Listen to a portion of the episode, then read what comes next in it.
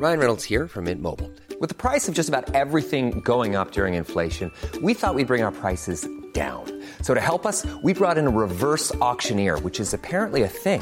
Mint Mobile unlimited premium wireless. Ready to get 30, 30, bit to get 30, bit to get 20, 20, 20, bit to get 20, 20, bit to get 15, 15, 15, 15 just 15 bucks a month. So, Give it a try at mintmobile.com slash switch.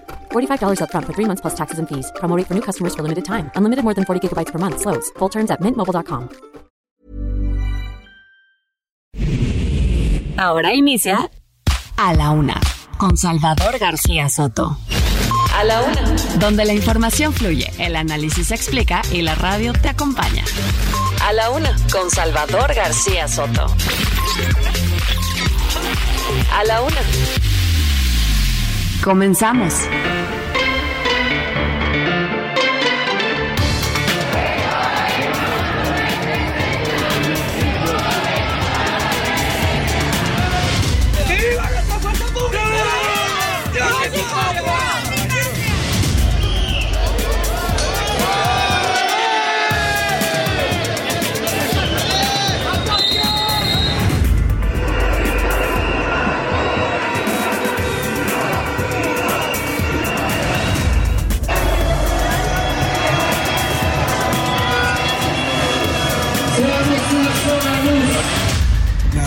Postura del señor José Austin es que tiene plena disposición para garantizar 100% la reparación del daño solicitada por las instituciones.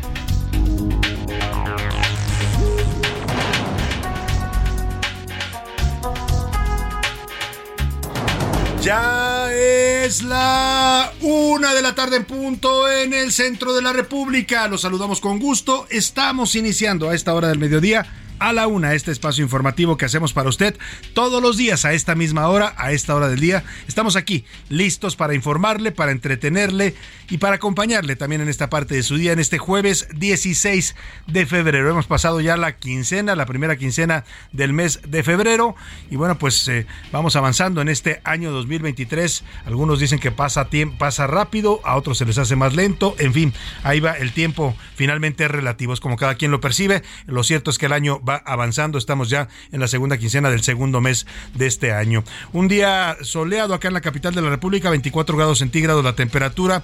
La mínima que se espera es de 10 grados para la noche. La verdad es que ha, ha cedido un poco el frío nos ha dado un respiro, estamos teniendo temperaturas un poco más templadas y agradables acá en la capital del país, eso sí, mucho sol, mucho sol invernal. Y vamos a tener temas importantes en este día, le voy a actualizar el panorama informativo con lo más importante de lo ocurrido aquí en la ciudad, en la, en la República y en el mundo, se lo vamos a estar actualizando en las siguientes dos horas, le contaré las historias del día, le contaré también las eh, entrevistas con los protagonistas de la noticia, eh, vamos a tener el análisis, la crítica, eh, sus opiniones, sus comentarios, comentarios en el debate que le proponemos todos los días. En fin, un programa para que usted se informe bien y también pase un buen rato en estas dos horas. En donde quiera que me esté escuchando, le mando un abrazo afectuoso. Si está escuchándome en casita, ya disponiéndose a definir el menú del día para su familia, pues le mando un abrazo afectuoso. Si está en la oficina, escuchándome ahí con sus audífonos mientras está trabajando en la computadora, también le mando un saludo. Si está en el tráfico, en el tránsito de su ciudad, en cualquiera de las ciudades que nos escuchan, también un abrazo afectuoso, ánimo, paciencia con el tráfico, no se desespere, no se estrese de más, porque a veces el tráfico nos hace hacer cosas impulsivas. Y bueno, vamos a tener eh, temas importantes, pero saludamos antes a todas las estaciones que sintonizan el Heraldo Radio en la República Mexicana. Mandamos saludos afectuosos desde aquí, desde la Ciudad de México, nuestros estudios en Avenida de los Insurgentes Sur 1271, aquí por los rumbos de la Colonia del Valle, la frecuencia del 98.5 de su FM. Saludamos a todas las frecuencias que se enlazan en el territorio nacional, eh, desde Monterrey, Nuevo León, hasta Guadalajara, Jalisco, pasando, como decían los, eh, los, las voceras, ¿se acuerda usted? Las locutoras de las centrales, pasando por la comarca lagunera, también por Oaxaca capital, por el istmo de Tehuantepec, también en Tampico, Tamaulipas, los saludamos con gusto, igual a la gente de Tuxtla Gutiérrez, Chiapas, de Chilpancingo, Guerrero, de Mérida, Yucatán. Saludos a todos los amigos eh, meridenses, a la gente también que nos escucha en el territorio de la Unión Americana. Le mandamos un saludo afectuoso a todos los que nos sintonizan en McAllen y en Bronzeville, Texas, también en San Antonio y en Huntsville, Texas. Ahí nos escuchan a través de las frecuencias de Now Media Radio.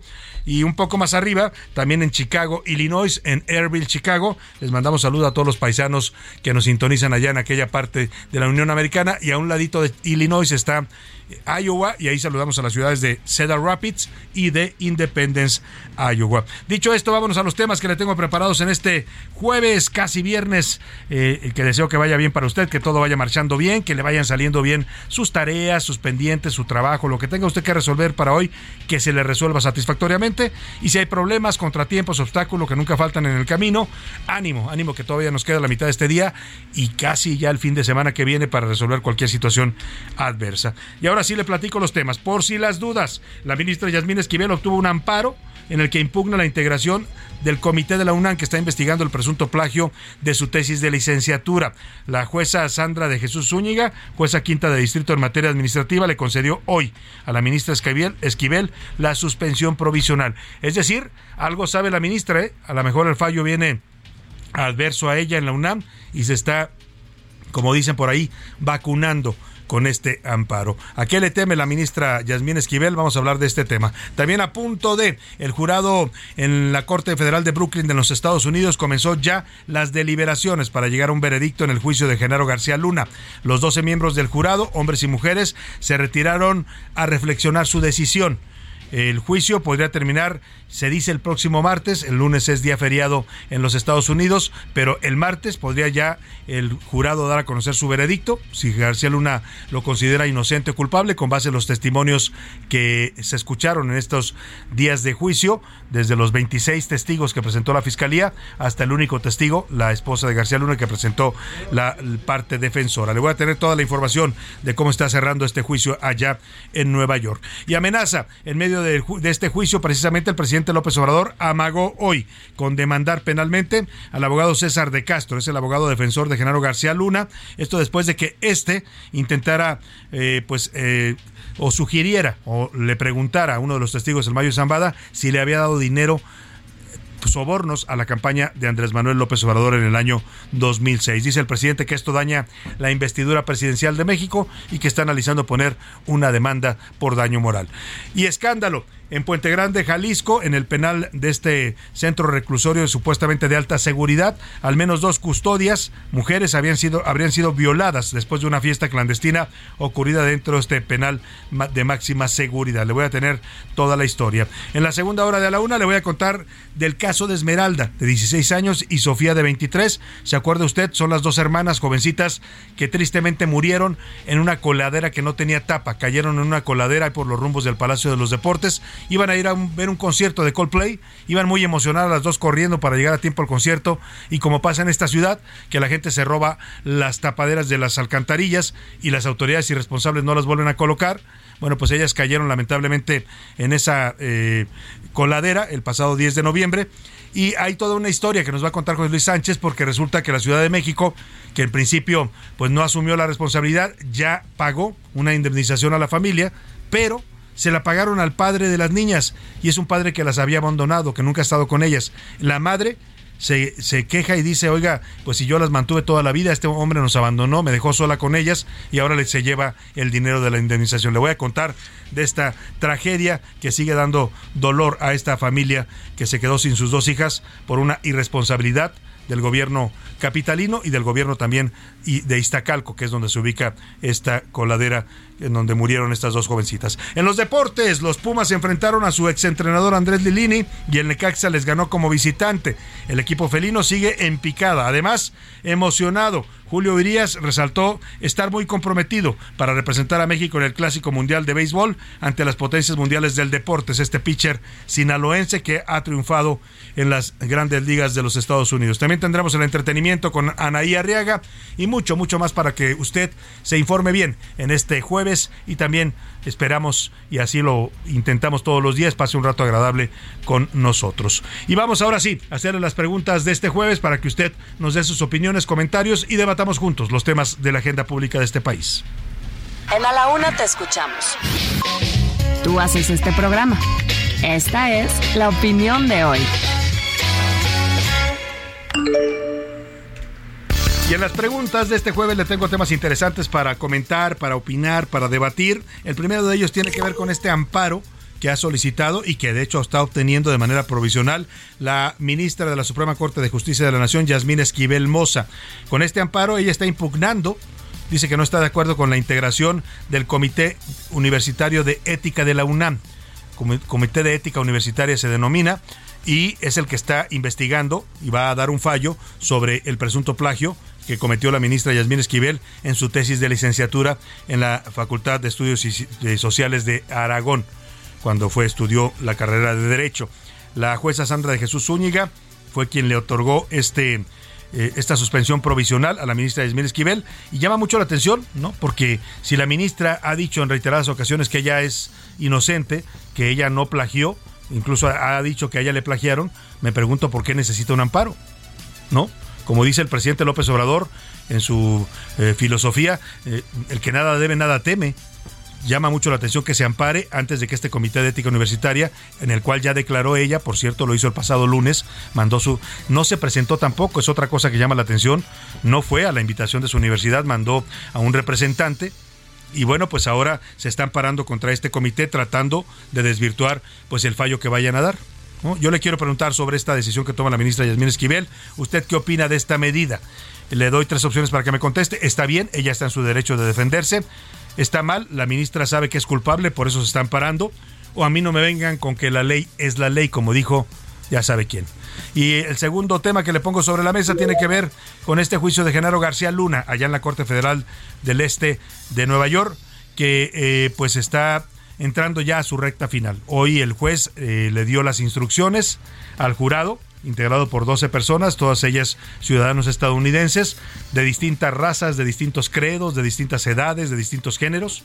Es un jurado variado, así, así lo escogen, para que no haya, digamos, prejuicios de ningún tipo. Y se le dio la instrucción para que se retiraran a deliberar. Tienen ellos, eh, pues el tiempo que tarden, ¿eh? se pueden tardar desde un día hasta una semana o dos semanas si no se ponen de acuerdo. Y es que mire, más adelante le voy a explicar la dinámica para que el veredicto sea válido, tienen que estar de acuerdo los 12 integrantes. Tiene que ser unánime. Con uno que no esté de acuerdo, tienen que volver a hacer otra ronda de votación y tienen que estar haciendo las rondas que sea suficiente hasta que haya unanimidad. Ellos son los que van a decidir si Genaro García Luna, el secretario de Seguridad Federal de México, es culpable o es inocente. Yo le quiero preguntar a usted por lo pronto, usted no es jurado, pero tendrá su opinión sobre este caso como mexicano, es un tema que nos atañe a todos como mexicanos. ¿Usted cree que haya elementos suficientes después de lo que vimos en estos días de juicio, testimonios, testigos, interrogatorios. ¿Cree que haya elementos para que el jurado eh, y el juez declaren la culpabilidad de Genaro García Luna, el exsecretario de Seguridad en los tiempos de Felipe Calderón? Le doy tres opciones para que me conteste. Sí, hay elementos, va a ser declarado culpable. No hay elementos, todo fueron dichos y afirmaciones sin ningún tipo de prueba de los testigos, la mayoría de ellos narcotraficantes, por cierto. Y eh, la, la, tercera opción, García Luna va a terminar en una cárcel de Estados Unidos o de plano García Luna regresará a México impune. El número para que nos marque 5518 41 51 99. Ya sabe que puede hacerlo por mensajes de texto o de voz. Eso lo decide usted. Yo aquí lo que le garantizo y le garantizamos todo este equipo es que su opinión siempre, siempre va a contar y siempre la escuchará usted al aire. Y ahora sí, vámonos a resumen de noticias porque esto como el jueves y como el casi, casi viernes ya comenzó. Tropiezo. Las exportaciones de petróleo crudo de petróleos mexicanos se redujeron 6.3% en 2022, al pasar del millón 18 mil barriles diarios que se vendieron en 2021 a 953 mil barriles diarios en 2022. Histórico. La Secretaría de Cultura informó del hallazgo de un cementerio del periodo virreinal temprano, 1521-1620 después de Cristo. Fue encontrado en el área donde se construye el jardín y el pabellón escénico en el bosque de Chapultepec. A protección. El gobierno federal decretó como áreas naturales protegidas más de 16.000 hectáreas del Fondo Nacional de Fomento al Turismo, ubicadas en Baja California, Baja California Sur, Guerrero, Oaxaca, Quintana Roo y Sinaloa. Autoritario. La empresa Tesla despidió a decenas de empleados de su departamento de autopilot en su planta de Buffalo en Nueva York, un día después de que los trabajadores lanzaron una campaña para formar un sindicato. De avanzada. Tras meses de debate en el seno del gobierno de izquierda, el Congreso de España aprobó definitivamente este jueves una ley que autoriza la libre autodeterminación de género, con lo que los españoles podrán cambiar de género siempre y cuando tengan 16 años o más. Bueno, pues ahí está este último dato que nos daba Laura sobre la autodeterminación de género que se aprueba en España. Cualquier español a los 16 años de edad podrá decidir si quiere ser hombre, mujer o quiere ser cisgénero, bigénero, en fin, todas las, posibilidades que hay hoy en materia de eh, géneros y de diversidad sexual. Oiga, y vamos a tener música hoy. Si a usted le gusta la música cubana, quédese con nosotros porque le vamos a tener una buena selección de música cubana, porque hoy vamos a estar homenajeando al pueblo de Cuba, al país de Cuba, que es un país tan querido por los mexicanos, que es un lugar tan, eh, pues tan dolido al mismo tiempo, ¿no? Una isla bella. La Habana es una ciudad impresionante, tuve la oportunidad de conocerla hace algunos años. Es una ciudad hermosa que se quedó congelada en el tiempo. Es una ciudad que eh, al, al, ritmo que iba en el año del 59, cuando llegó Fidel Castro al poder, hubiera sido hoy una de las grandes urbes, de las más modernas del planeta porque ya en ese tiempo tenían un túnel por debajo del mar, ya en ese tiempo tenían rascacielos, cuando en México todavía pues apenas estábamos empezando a construir la Torre Latino. Pero en fin, le platico de Cuba porque justo hoy, 16 de febrero, pero del año 1959, comenzó la pues como lo quiera llamar usted, eh, unos dicen la revolución, la revolución socialista en Cuba. Llegó al poder Fidel Castro, tomó el cargo de primer ministro el 16 de febrero de 1959. Algunos dicen comenzó la revolución patria o muerte, otros dirán comenzó la pesadilla y la decadencia del pueblo cubano. Cada quien tiene su punto de vista y aquí los vamos a reflejar los dos. Le pondremos música tanto a favor de esta dictadura de los Castro, que primero encabezó Fidel Castro, después su hermano Raúl Castro y hoy la representa Miguel Díaz Canel también como música en contra de los cubanos que piden ya libertad y que cese la opresión y la pobreza y el hambre para su pueblo. Vamos a estar hablando de este tema en la, en la música, pero por lo pronto vámonos a la información. Ya le platicaba que la ministra Yasmín Esquivel, quien está siendo pues eh, procesada, digamos, por decirlo así, está siendo analizado la denuncia de plagio eh, que cometió, eh, que dicen cometió en su tesis de licenciatura, está siendo analizada por un comité de ética universitaria o comité universitario de ética que va a decidir si efectivamente la ministra incurrió o no incurrió en un plagio, o si a ella la plagiaron como ella acusa. Están procesando tanto a la ministra Yasmín Esquivel como al abogado Edgar Ulises Báez, que es el, que hizo la tesis antes que ella, pero que son las tesis idénticas, pues eso ya lo determinó el, Comité de Integridad de la Facultad de Estudios eh, Sociales de Aragón, la FES Aragón. Lo que se va a definir ahora es quién plagió a quién. Y para eso abrieron un proceso en el que están citando a comparecer a las partes. Ya fue citada la ministra Esquivel, se lo puedo confirmar. Lo dijo incluso el, ese mismo día, lo, dio a conocer el rector de la UNAM, Enrique Graue. La convocaron para que compareciera el lunes. Fue, pero no fue personalmente. Mandó a un abogado, a un representante que dio sus argumentos en defensa. También convocaron al abogado Edgar Ulises Báez, pero no se presentó cosa muy extraña, por cierto, porque él había dicho a los medios cuando se defendió y dijo que no había plagiado para nada a Yasmín Kibel, que él había hecho la tesis primero, eh, dijo que estaba dispuesto a comparecer contra con quien fuera. También dijo que tenía problemas de salud. El caso es que no se presentó, pero en todo este contexto se espera que en una semana o dos el, el comité de su fallo lo dará a conocer el rector Enrique Graue y las sanciones que pueden imponer a quien haya plagiado la tesis. Bueno, pues eh, la ministra Yasmín Esquivel hoy se amparó pidió un amparo, se lo otorgó la jueza quinta de distrito en materia administrativa Sandra Zúñiga, que le da la suspensión provisional. ¿Por qué se ampara la ministra? ¿Que ¿Tiene miedo de que la declaren culpable de plagio? ¿O por qué se adelanta antes de que el Comité Universitario de Ética dé su fallo y está pidiendo un amparo a la justicia federal? Mica Ramírez nos platica. Buenas tardes, Salvador. Sandra de Jesús Zúñiga, jueza quinta de distrito en materia administrativa, concedió este jueves una suspensión provisional a favor de la ministra Yasmín Esquivel y contra la integración del Comité de Ética de la UNAM que estudiaría el caso del plagio de su tesis. La demanda de Ámbaro cuestiona los lineamientos para la integración y conformación, así como los registros de los comités. Esto impediría que la universidad dé su resolución en el caso de la ministra, mientras que el Poder Judicial aclara la constitucionalidad de los lineamientos.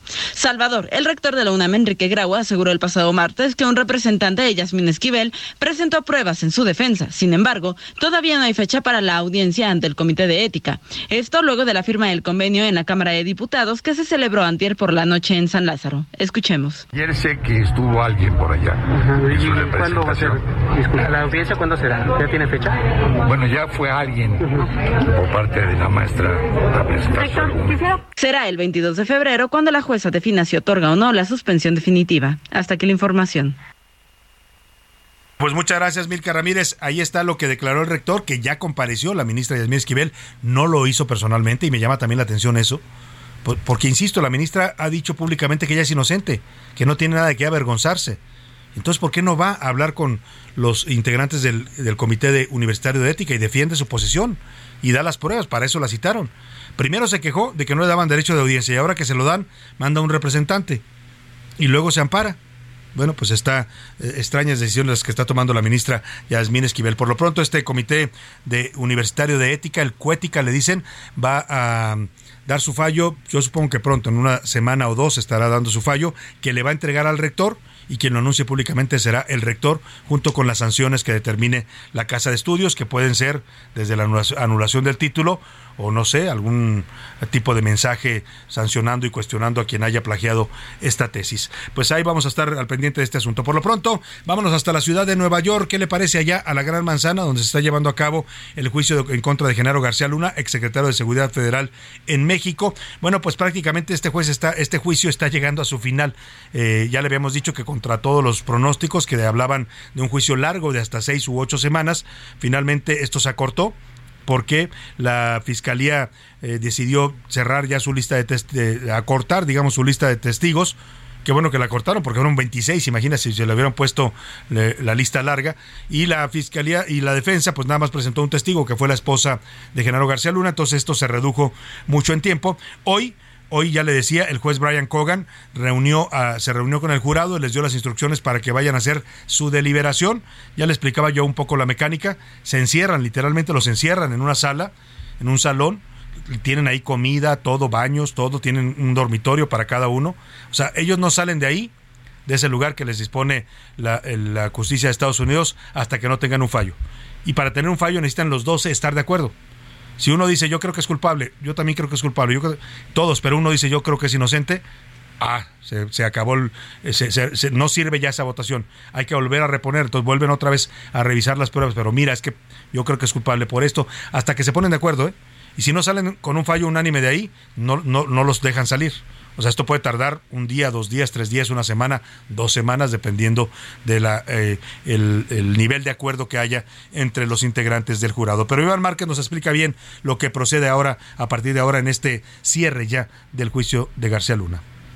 Salvador, buenas tardes. Este jueves comenzó la deliberación en el juicio contra García Luna. La tensión se mantiene, pues la Fiscalía externó su preocupación ante el posible desechamiento del caso, ya que contaban con testigos para probar que García Luna está relacionado con Weinberg y Facundo Rosas, luego de 2012, pero jamás los presentaron. La defensa pidió que se desestime precisamente por eso, ya que lleva años fuera del gobierno. La Fiscalía dice lo contrario, pero no pueden probarlo por el recorte de testigos. Y como el tema de la presentación de evidencia culminó, el debate solo se centra en instruir al jurado la determinación final. Por ello, el juez Brian Cogan llamó al jurado a basarse en tres partes, reglas generales, elementos legales y principios importantes. Además, le recalcó no dejarse llevar por sentimientos, empatías o algún tipo de conducta. Finalmente, reiteró que García Luna se declaró inocente y es la decisión del jurado la que determinará si esto prevalece o es culpable. El jurado ya abandonó la sala y comienza la deliberación hacia un veredicto en el juicio de García Luna. Salvador, un escenario que suena fuerte es que se considere al exsecretario que sí conspiró con el cártel de Sinaloa, pero a pesar de ello se ha liberado, puesto que ya se excedió el plazo de cinco años para demostrar que seguía colaborando. Es el reporte. Bueno, pues muchas gracias a Iván Márquez por esta explicación. Ya, ya, ya le explicaba la mecánica. Mire, cuando son casos penales como este, tienen que estar eh, de acuerdo todos, todos los integrantes, los 12 integrantes del jurado. Si fuera un caso civil, una demanda de tipo civil, solamente con que 10 de 12 estén de acuerdo, ya se da por válido el fallo. No salen, no tienen celular, están incomunicados del mundo y hasta que no se pongan de acuerdo, literalmente no los dejan salir. Y a propósito de García Luna y del juicio, el presidente hoy dijo que está analizando demandar al abogado César de Castro por haber sugerido en el tribunal que le dieron a él recursos, que el rey Zambada le dio recursos de narcotráfico para su campaña en 2006. Estoy viendo si es posible que yo presente una denuncia por daño moral en contra del abogado de García Luna y de quienes resulten responsables en Estados Unidos. Estoy viendo si es posible hacerlo porque no es Andrés Manuel. Es es la investidura presidencial, dijo el presidente. Nos vamos a la pausa y empezamos el homenaje a Cuba. Esta se llama Y en eso llegó Fidel. Carlos Puebla, un trovador de la Revolución Cubana, narra la llegada de Fidel Castro al poder un día como hoy, hace 64 años. Y seguir de modo cruel contra el pueblo conspirando para seguirlo explotando. Y en eso llegó Fidel. Y se acabó la diversión. Llegó el comandante y mandó a parar. Y se acabó la diversión. Llegó el comandante y mandó a parar. En un momento regresamos. Ya estamos de vuelta en A la Una con Salvador García Soto. Tu compañía diaria al mediodía. La rima de Valdés. ¿O de Valdés la rima? Cuéntenme de aquella ley de injurias al presidente que escuché muy de repente. ¿No hay que hablar ya de ese güey? Ni que sea del Opus Dei para hacerme yo el santito, pues más cañón que bonito me erijo con esta rima esta ley que se me arrima me aterroriza un poquito. Qué peligroso, por cierto, que por un lado se diga que con libertad se siga diciendo netas. No es cierto. De pronto me siento muerto. Se queja de que lo atacan y de esa nadie lo saca. Y esta ley, ¿de dónde sale? A mí la verdad, me vale. Me siento como en resaca. Una cosa es criticar porque somos periodistas, pero dice el estadista que ahora eso va a acabar y yo me pongo a rezar, no dejemos que nos calle, que la concordia se halle, que entiendan que uno señala, aquí nadie cobra iguala por esconder su detalle. Fidel Castro llegó al poder de Cuba en 1959 y permaneció al frente de ese país durante 49 años, en donde se dijo que intentaron asesinarlo en 634 ocasiones. Eh, le escribí una carta al presidente de Cuba. Espero que le de alguna manera que a quien se la haga No quiero nombre, quiero respuesta. Lo que quiero son respuestas a mis preguntas. ¿Ok? Que son las mismas que tiene cualquier cubano. Dice, señor presidente, voy a hablarte claro, men. Una introducción bien corta que yo sé que tú estás bien. Simplemente soy otro de los cubanos que también quiere expresar su descontento. Me cago en Legren. Coño, presidente, no hables de revolución. Cuando la información es restringida en la nación. Cuando el que se opone y libre grita su opinión, tú mandas a que lo agredan y lo metan en prisión. Dime, presidente, desde el trono en que te sientas, ¿se alcanza a ver la juventud cada vez más violenta? Tú, tus intereses y la familia que alimentas, pero al pueblo de Cuba ni hablando lo representas. Tengo mis preguntas, espero que me seas honesto. ¿A dónde va el dinero que pagamos en los impuestos? ¿A dónde duerme uno si el policía está molesto? Tú no sabes, presidente, no has estado bajo arresto. Afloja el bolsillo, no seas tan canalla. Todo el mundo está robando boca que habla callan. Presidente, solo se te ve por la pantalla. Tú no vas a los barrios, vas a jugar tenis o a la playa. Una de la tarde con 33 minutos fuerte esta canción que estamos escuchando. Es un rap de este grupo, bueno, este joven Aldos, el aldeano. Carta al presidente se llama, es una canción de 2018. Habla de una Cuba ya inconforme, molesta por la opresión, por la, el hambre, por la falta de libertad y de derechos. La primera que le pusimos, con la que abrimos esta transmisión, y por eso le decía que vamos a estar reflejando las dos posiciones. Cuba es un país dividido, como muchos otros países en sus, en sus oposiciones políticas. Carlos Puebla es una canción de 1969 y en eso llegó Fidel. Elogia elogiaba que Fidel llegó, decía, a dejar atrás la costumbre del delito, a la inclinación por hacer de Cuba un garito. O sea, hablaba de un Fidel que llegó a rescatar a Cuba. En 1969 era la visión de Carlos Puebla, trovador de la revolución. Ahora, en 2018, esta es la visión de este joven, Aldo, que fue integrante del grupo de rap Los Aldeanos, que ya desde 2003 apuntaban hacia los límites de la libertad de expresión en Cuba. Y ya estos, este tipo de, movimientos musicales en Cuba, esto que usted escucha es parte de lo que detonó las, propuestas, las protestas del 2021, en las que el gobierno de Díaz Canel mandó reprimir a los cubanos que salieron a la calle a pedir comida, medicina, libertad, lo mínimo que requiere un pueblo. Escuchamos un poco más de carta al presidente de Aldo Celaldeano y seguimos en este homenaje musical a Cuba aquí en A la Una. Tú, tus intereses y la familia que alimentas, pero al pueblo de Cuba ni hablando lo representas. Tengo mis preguntas, espero que me seas honesto. ¿A dónde va el dinero que pagamos en los impuestos? ¿A dónde duerme uno si el policía está molesto? A la una, con Salvador García Soto. Oiga, y por supuesto, todos estos grupos eh, que se han atrevido a levantar la voz, ¿no? Estos grupos musicales juveniles, la mayoría de ellos que hacen rap, que hacen hip hop, que hacen incluso a veces ritmos tradicionales de Cuba como el son o la salsa, en tono ya de protesta. Qué curioso, porque mire, a la trova cubana original, la que empezó Carlos Puebla y luego siguieron eh, grandes como Pablo Milanés, como Silvio Rodríguez, que también al final de sus vidas, se, Pablo Milanés se volvió crítico del régimen de los Castro, eh, pues eh, se, decían, se decían canto de protesta, ¿no? Pero terminaron siendo pues cantos oficialistas a la revolución cubana y a Castro. Esto, esto que escuchamos ahora sí es de protesta y cuestiona a un sistema caduco, a un sistema que tiene el hambre y la opresión a los cubanos desde hace ya seis, seis, décadas, más de seis décadas, 64 años desde que Fidel asumió el poder, un día como hoy. Vámonos a los otros temas informativos. Le platico de la audiencia de Emilio Lozoya, eh, aunque había un ultimátum de que ya no le darían más prórrogas, porque le han dado como 10 prórrogas ya a esta audiencia del señor Lozoya por el caso de eh, los sobornos de... No, perdóname, esta es por la planta de agronitrogenados, esta planta que en lo que dice la venta defraudaron al erario público, pues otra vez el juez de control del reclusorio norte, Gerardo Alarcón, aceptó diferir por cuarta vez consecutiva la audiencia intermedia al exdirector de Pemex, Emilio Lozoya. Milka Ramírez nos informa. Buenas tardes, Salvador. Antes de las 10 de la mañana arrancó en el reclusorio norte la audiencia intermedia de Emilio Lozoya exdirector de Pemex, por el caso de agronitrogenados. El abogado Miguel Ontivero solicitará formalmente al juez Gerardo Alarcón López fecha y hora para la firma de los acuerdos. En el caso de Odebrecht se hará la petición la próxima semana. Escuchemos. Vamos a solicitar formalmente que se proceda a fijar fecha y hora para la firma del eh, acuerdo reparatorio en los términos que señalen las instituciones del Estado. Ontiveros Alonso aseguró que para el caso de agronitrogenado será un acuerdo reparatorio, mientras que para Odebrecht la postura está encaminada al criterio de oportunidad. La defensa también insistirá en que hoy mismo se declare la apertura del mecanismo de alternativas de solución de controversias. Así, las partes tendrían 30 días para que se documenten los procesos de firma, garantías e inmuebles. Los montos de reparación de agronitrogenados y Odebrecht superarán los 10 millones de dólares. Hasta que la información, Salvador.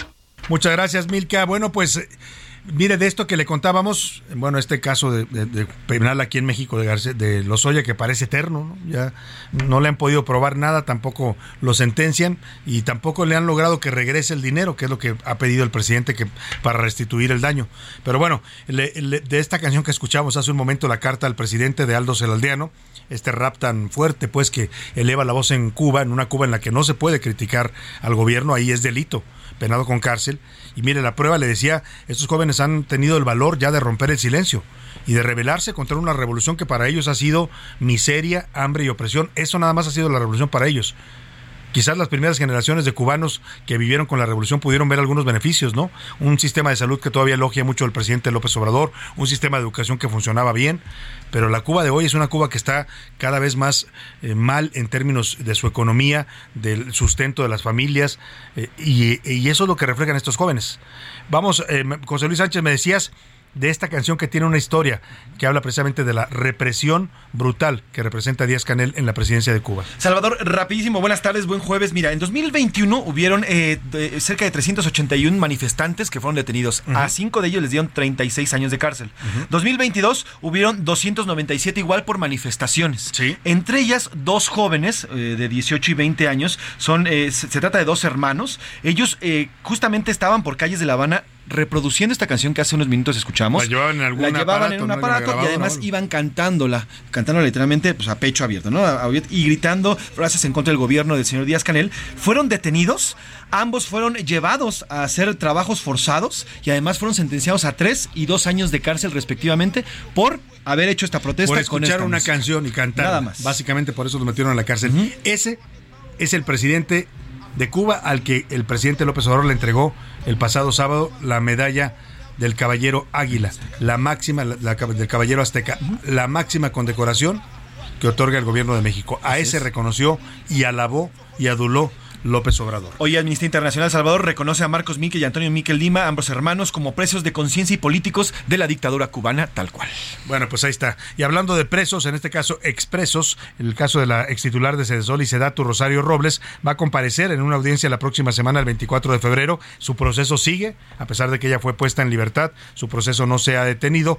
El juez federal definirá si cancela ya definitivamente el proceso en su contra ante la falta de elementos por el llamado caso de la estafa maestra o si la Fiscalía General de la República pide una condena de hasta 21 años de cárcel por el presunto delito de uso indebido del servicio público, que es de lo que acusan a Rosario Robles. Ella está citada a las 10 de la mañana en el Centro de Justicia Penal Federal del Reclusorio Sur el próximo 24 de febrero. Vamos a estar pendientes de esta audiencia que dará sin duda noticia en ambos sentidos. ¿eh? Si, la- si es el proceso es cancelado, pues ella queda ya exonerada literalmente y pero si le dan una sentencia en contra, pues podría volver a prisión. Bueno, vamos hablando a seguir hablando de penales, andamos hoy muy en el tema de los penales y es que esta historia de Guadalajara es de verdad de terror. Mire, las principales eh, cárceles de México están sumidas, ya lo sabemos, en el caos, en el autogobierno, son escuelas del crimen, son universidades del crimen. Ahí puede llegar un primo delincuente, como le llaman a alguien que delinque por primera vez, eh, pues que a lo mejor tuvo pues lo que usted quiera, ¿no? Una necesidad, falta de escrúpulos, se le hizo fácil. Y de ahí, ese jovencito que se atrevió a robar una autoparte, a asaltar a alguien con un cuchillo en la calle, que podría haber sido rehabilitado, y para eso lo mandan a la cárcel, para rehabilitarlo, y que se reintegre a la sociedad, va a salir convertido en uno de los peores criminales. ¿Por qué? Porque allá adentro las cárceles son escuelas del crimen. Y esto que nos platica Milka Ramírez nos eh, cuenta, es parte de un reporte de la Comisión Nacional de Derechos Humanos que constata la falta de gobernabilidad y de control que tiene el gobierno en las cárceles de México. En la mayoría de los 270 penales estatales del país falta seguridad y custodios. De acuerdo con la Comisión Nacional de Derechos Humanos, la falta de personal provoca un autogobierno de los reclusos. Así son los presos quienes manejan entrada y salida con el control de las llaves de las celdas y las estancias comunes. En el pronunciamiento para la adopción de acciones urgentes que garanticen la debida operatividad, seguridad y gobernabilidad de los centros penitenciarios del país, la comisión también detectó privilegios como el uso de ropa y calzado no permitido, uso de aparatos electrónicos y electrodomésticos como televisores, celulares, bocinas y aires acondicionados, además de refrigeradores, hornos de microondas, consolas de videojuegos, computadoras y la habitación de espacios como áreas de visitas íntimas. Por si fuera poco, constataron que el equipo de seguridad como lámparas, chalecos y candados no están en óptimas condiciones o son insuficientes. De acuerdo con el documento, otra de las problemáticas es que las cárceles que no presentan sobrepoblación están en hacinamiento y no cumplen con las condiciones básicas para la vida. Para A la Una con Salvador García Soto, Milka Ramírez.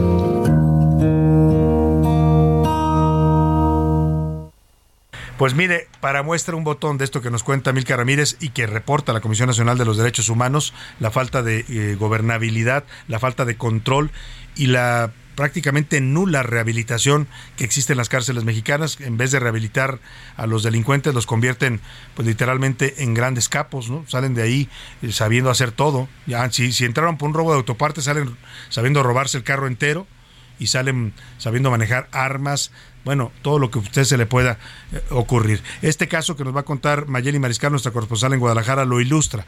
En Puente Grande, Jalisco, que se supone que es un penal de máxima seguridad, hicieron una fiesta, los internos, una fiesta clandestina, por supuesto, y en esa fiesta violaron a dos custodias, a dos, a cuatro mujeres, perdón, no fueron dos, a cuatro mujeres custodias. Mayeli, platícanos la historia allá en Guadalajara. Muy buenas tardes. Salvador, muy buenas tardes. Buenas tardes también a todo el auditorio. El pasado 10 de febrero, presuntamente se llevó a cabo una fiesta en donde hubo alcohol y drogas. Esto al interior del centro penitenciario de Puente Grande y ese mismo día otros custodios eh, permitieron el ingreso al lugar en donde estaban cuatro eh, custodias entre 22 y 27 años de edad a quienes eh, pues estos internos atacaron sexualmente y bueno posteriormente han tenido que enfrentar también temas de hostigamiento laboral por parte de algunos compañeros e incluso según denuncian autoridades también de este centro penitenciario contrario y bueno, estas denuncias se hacen públicas luego de que otros compañeros custodios se percataron de esta situación, observan, dicen ellos, a las compañeras que están eh, pues temerosas de, de denunciar estos hechos y es que no hay ninguna denuncia ante las autoridades, al menos una denuncia formal, porque dicen estar amenazadas de muerte, tanto ellas, pero también sus familiares. Y bueno, ¿quién lo hizo público? Una asociación, la Organización Nacional de los Derechos Humanos y Laborales de los Policías de México, a través de su vocero, Juan Manuel Mercado Gómez, es quien eh, se manifestó eh, esto en las inmediaciones de Puente Grande para dar a conocer esta situación, exigir a las autoridades que se investiguen los hechos y sobre todo pues eh, que se impidan que vuelvan a suceder eh, acciones de este tipo. Esa es la información, Salvador, estaremos al pendiente de este caso. Muy buen día. Muchas gracias Mayeli Mariscal, pues ahí está, qué historia de verdad, ¿eh? terrible esto que narra Mayeli y tal como se está investigando ya al interior del, del penal de Puente Grande. O sea, primero una fiesta clandestina de, de reos, ¿no? Alcohol, drogas, todo lo que usted se imagine y luego estas cuatro jovencitas custodias que literalmente sus compañeros hombres pues las pusieron. O sea, ellos les dan acceso a los delincuentes para que entren a abusar sexualmente de ellas. Vaya caso, vamos a estarlo siguiendo de cerca porque este es un tema de verdad delicado, muy grave lo que ocurrió en este centro de máxima seguridad. Y le estoy haciendo comillas cuando le digo de máxima seguridad. Ahí dejamos el tema y vamos a volver al, por momentos al caso de Genaro García Luna al juicio en contra de Genaro García Luna ya en la Corte Federal de Brooklyn en Nueva York, porque el martes pasado César de Castro, quien es abogado de Genaro García Luna, interrogó al testigo estelar, así lo llamó la Fiscalía de, Nueva York, el Jesús el Rey Zambada. Eh, y cuando lo estaba interrogando, le pregunta primero si él dio un dinero para la campaña de López Obrador en 2006 el rey Zambada contesta que no, que él nunca declaró eso, a pesar de que el abogado dice tener una copia de una declaración que él formuló en 2013 ante autoridades estadounidenses, donde afirmaba esto, que había dado dinero a la campaña del presidente. Pero luego él dice, no, yo le di dinero a Regino, así menciona solamente a Regino, en, eh, para una campaña política. No supe para cuál, pero era una campaña política y habla de hasta 3 millones de dólares. En México se desató de inmediato la especulación. Regino, pues todo el mundo dijo Gabriel Regino, actual abogado. Aquí hemos platicado en varios temas penales con él, ex subsecretario, ex subsecretario de Seguridad Pública de la Ciudad de México en el año de 2000 a 2006 y fue subsecretario con Marcelo Ebrar cuando era Marcelo Ebrar el secretario. Eh, hemos buscado la posición del abogado Gabriel Regino y está en la línea telefónica. Le agradezco que nos tome esta llamada. ¿Cómo está? Muy buenas tardes. Al contrario, Salvador, muy buena tarde. El agradecido soy yo por esta oportunidad, este espacio de dirigirme a toda tu amplísima audiencia. A ver, eh, abogado, usted, eh, ¿qué, qué, responde a este señalamiento? No es la primera vez que su nombre es mencionado, pero entiendo que nunca de esta manera tan directa. Había un antecedente en 2004, si no mal recuerdo, 2000 en otro juicio, creo que fue el, Chapo Guzmán, donde hablan de un tal Rojino, así lo dice el rey Zambada. Efectivamente, efectivamente. Eh, hacer unas precisiones que creo que es importante para la audiencia, que es al final del día el público interesado y que sobre todo tu audiencia es de la más informada del país. En el caso del juicio a Genaro García Luna, El abogado César de Castro preguntó en dos días subsecuentes diferente información. Es importante decir que todos los contrainterrogatorios son en inglés, todo se formula en inglés. Así está en las actas establecido. El día martes, no, fue el lunes, fue el lunes, le pregunta en el contrainterrogatorio César de Castro al señor Rey Zambada. Le dice, usted, ¿verdad que usted le dio 3 millones de dólares a Regino? Y esto es, forma parte de varias preguntas previas que ya le venía haciendo. Fueron aproximadamente 30 preguntas de otras actividades. A mí me mete en eso el señor Zambada, dice sí, dice bien. Y entonces en este momento el juez Kogan interrumpe porque hay una objeción de la fiscal. Y el juez Kogan manda a llamar a César de Castro, manda a llamar a la fiscal y le llama la atención a Kogan, porque le dice, ¿qué está usted haciendo? ¿A dónde va usted? Se hace la discusión, termina la discusión y César de Castro dice, hasta aquí llego el día de hoy. Bien.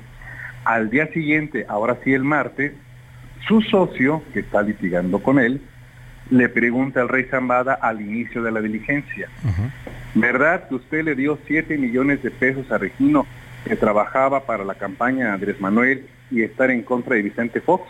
Sí. Se tarda la traducción porque no se entendía lo que estaban preguntando. Cuando se hace la traducción y le dicen, dice, no, no, no, a ver, no, no, eso no es cierto.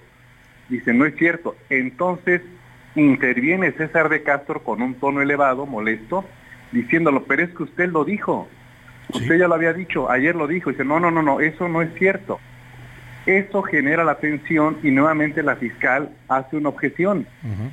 El juez llama a ambos al estrado, pero ahora sí queda grabado y les dice, a ver, señor Kogan, esto se acabó. Usted no puede estar haciendo esas preguntas. Fin de la historia.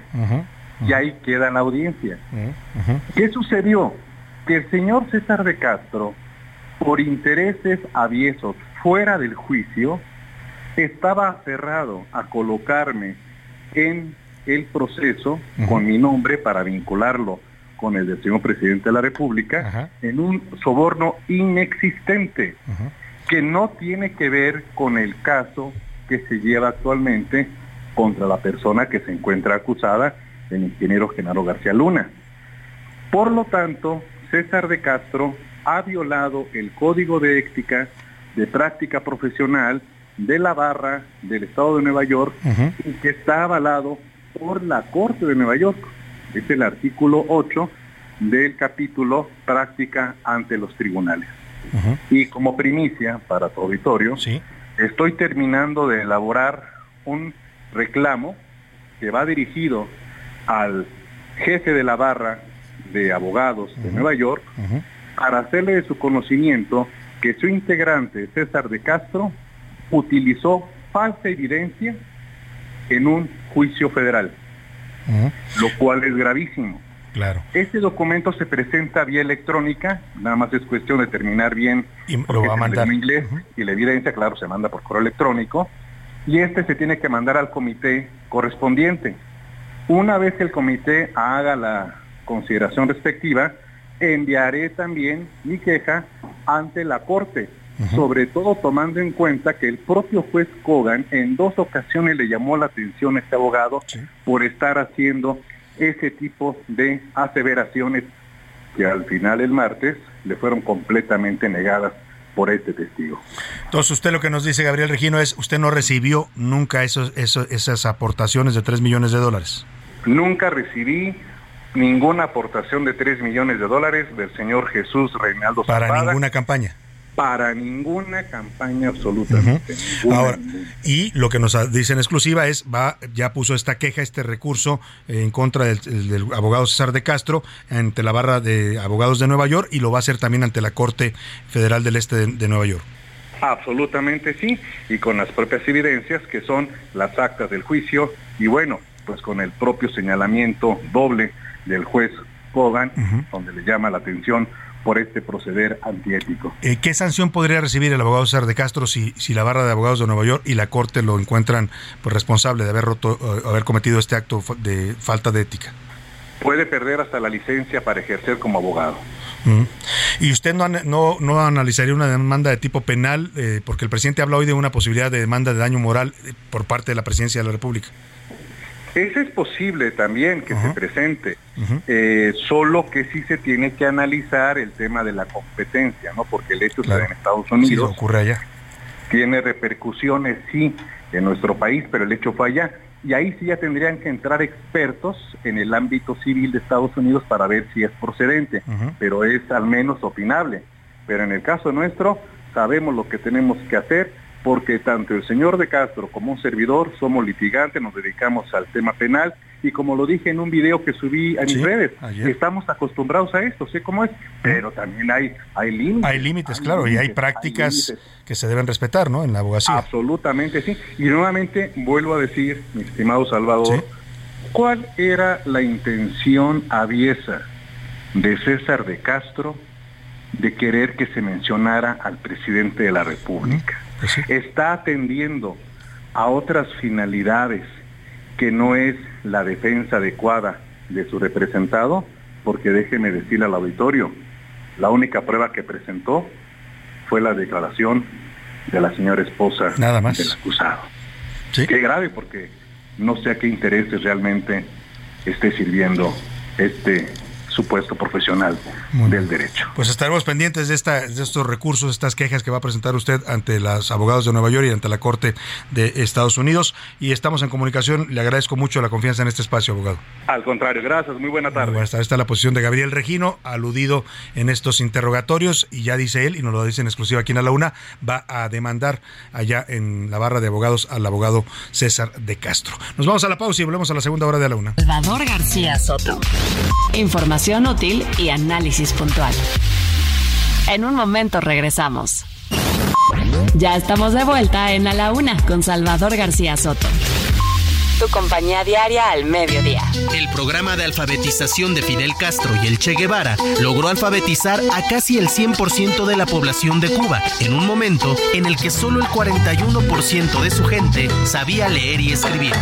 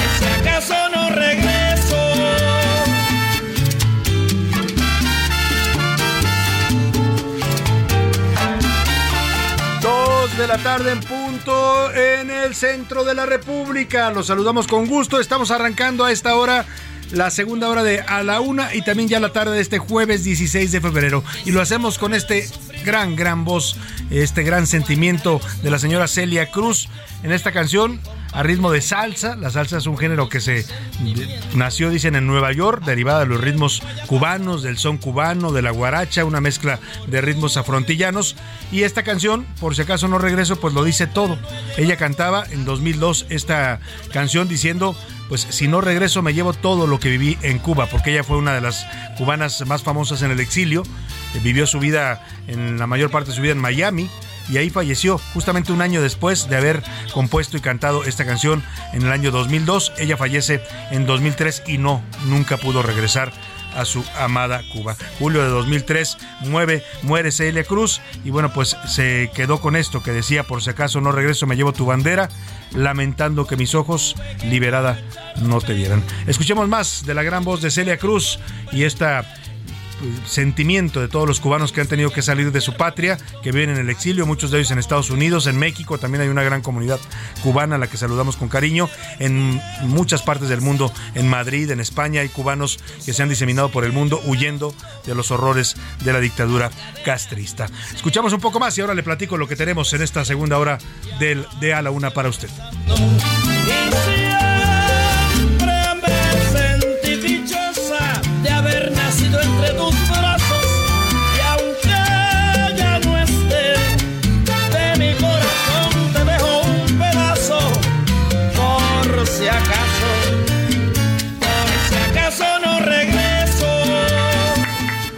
De la tarde con cuatro minutos. Se siente la emoción en esta canción. Y bueno, vamos a estar escuchando más música cubana a lo largo de esta segunda hora.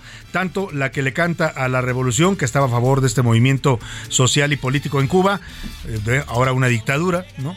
Y ah, como los que están eh, pues en contra también de este régimen, que hoy se ha vuelto un régimen opresor y dictatorial para los cubanos. Y los temas que le tengo preparado rápidamente le platico. A tres meses ocurrió el 10 de noviembre del año pasado de que murieran las jóvenes Esmeralda y Sofía de 16 y 23 años, dos hermanas que cayeron en una coladera sin tapa en la alcaldía de Iztacalco cuando iban dirigiéndose a un concierto de la banda mexicana Zoe.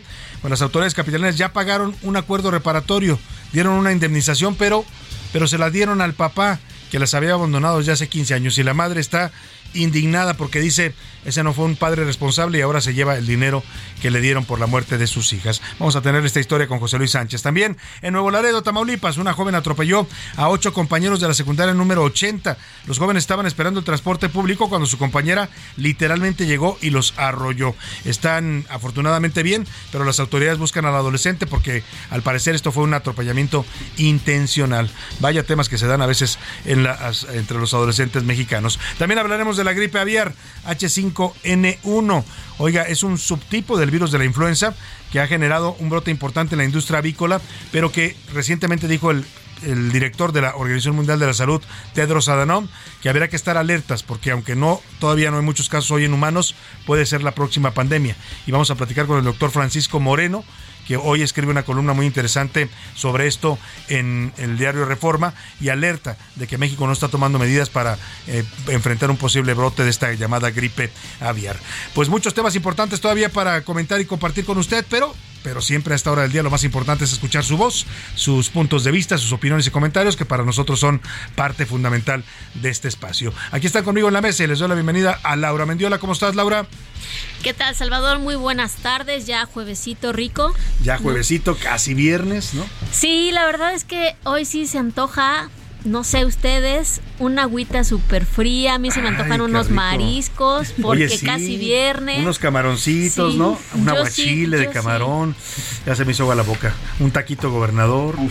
José Luis Sánchez ya está saboreándose también y salivando. Salvador García Soto, Laura Mendiola, ¿cómo están? Bonito jueves y ya estoy salivando porque además ya se seca el fin de semana a descansar. Pero bueno, estamos post quincena, post 14 de febrero, post también ya la próxima semana se acaba el mes. O sea, el 25, 26, 27, el lunes ya estamos cerrando febrero. vamos a marzo y Venido marzo, como dice el dicho, febrero loco. Y marzo otro poco. Y ya se sienten los vientos, ¿eh? se les ha tocado ¿eh? por la tarde. Vientos muy locos en la Ciudad de México. Hoy, por ejemplo, las temperaturas están más calurosas. Hay mucho más calor. y bueno, ya en la noche ya siente calorcito otra vez. Bueno, pues ahí, así estamos con el, clima y con el tiempo. Y es momento de preguntar en este espacio: ¿Qué dice el público? Tenemos muchos mensajes desde Monterrey. Nos dice Guillermo Villarreal: el hecho de solicitar el amparo a la ministra representa que ella sabe que hizo el plagio. Y es una muestra más de que conoce la de que no conoce la palabra dignidad. Saludos, Salvador. Nos pues sí, es raro que se vayan a parar, ¿no? De un proceso que apenas está empezando y en el que ya le dieron derecho de audiencia. Dice Alberto de Colima, el hecho de que la ministra se ampare es un reconocimiento tácito de su plagio. Respecto a García Luna, todos sabemos de sus culpas, pero sin pruebas y, con la posible duda razonable, es probable que sea declarado no culpable. Saludos, Salvador. Nos está interesante su punto de vista. Saludos. Adrián Lira desde la Ciudad de México. Sobre Aeromar, qué bien que se apoya a los consumidores afectados, pero sería bueno que el presidente explicara qué será con los recursos o si se van a hacer recursos para apoyar a la aerolínea.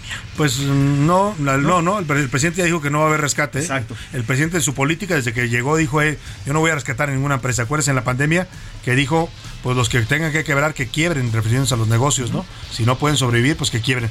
Oye, y de lo de Aeromar, importante decir, José Luis, que ayer, ya terminado este espacio, se dio a conocer por la tarde que eh, Volaris y Aeroméxico van a absorber y Viva Aerobús, los tres aerolíneas mexicanas van a absorber los vuelos que la gente tenía con Aeromar. O sea, si usted tenía un vuelo con Aeromar, pues diríjase primero a la página de Aeromar que le den información y después pregunte cuál aerolínea le va a dar el servicio, si Volaris, eh, Viva Aerobús o Aeroméxico. Así es. Me parece un buen gesto de estas aerolíneas, ¿no? Sí, sí, sí. Entrar al quite y ayudar a la gente que no tiene la culpa pues de, los malos manejos de una empresa. Bueno, al final también, por ejemplo, la gobernadora Indiris que ya confirmó que eh, este, ante la salida Aeroméxico va a tomar ya la ruta de, Ciudad de México a Colima y a Manzanillo. Eh, es importante porque lo decía ayer eh, nuestro experto Fernando, perdón, se me fue el nombre, Laura, el experto que tuvimos ayer de, de aviación, de aeronáutica, que nos comentaba justamente esto, Fernando, nos decía, se me fue el apellido más bien, nos decía él eso, que Aeromar era una aerolínea pequeñita, Fernando, Gómez, experto en temas de aviación civil y turismo,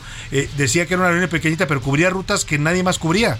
O sea, por ejemplo, ellos volaban a Manzanillo, volaban a, yo decía a Laredo, Tamaulipas, porque me acuerdo que alguna vez lo tomé. A Tepic, yo a Tepic, Nayarit, Y son, son vuelos que no muchas aerolíneas quieren porque no son tan comerciales, pues, ¿no? Bueno, pues importante que, que y, tenía precios accesibles, eh, sí, sí, un poco más accesibles también. Exactamente. Desde, desde Mérida nos dicen saludos a la familia Linares Cano. Te escuchamos desde Mérida, Yucatán, Salvador. Y nunca nos perdemos tu programa. Saludos, a los amigos. Saludos a los A Yucatán. Eh, queremos ir pronto, estamos viendo a ver si nos invitan. Va a haber la Comisión Nacional Bancaria, se va a llevar a cabo en Mérida.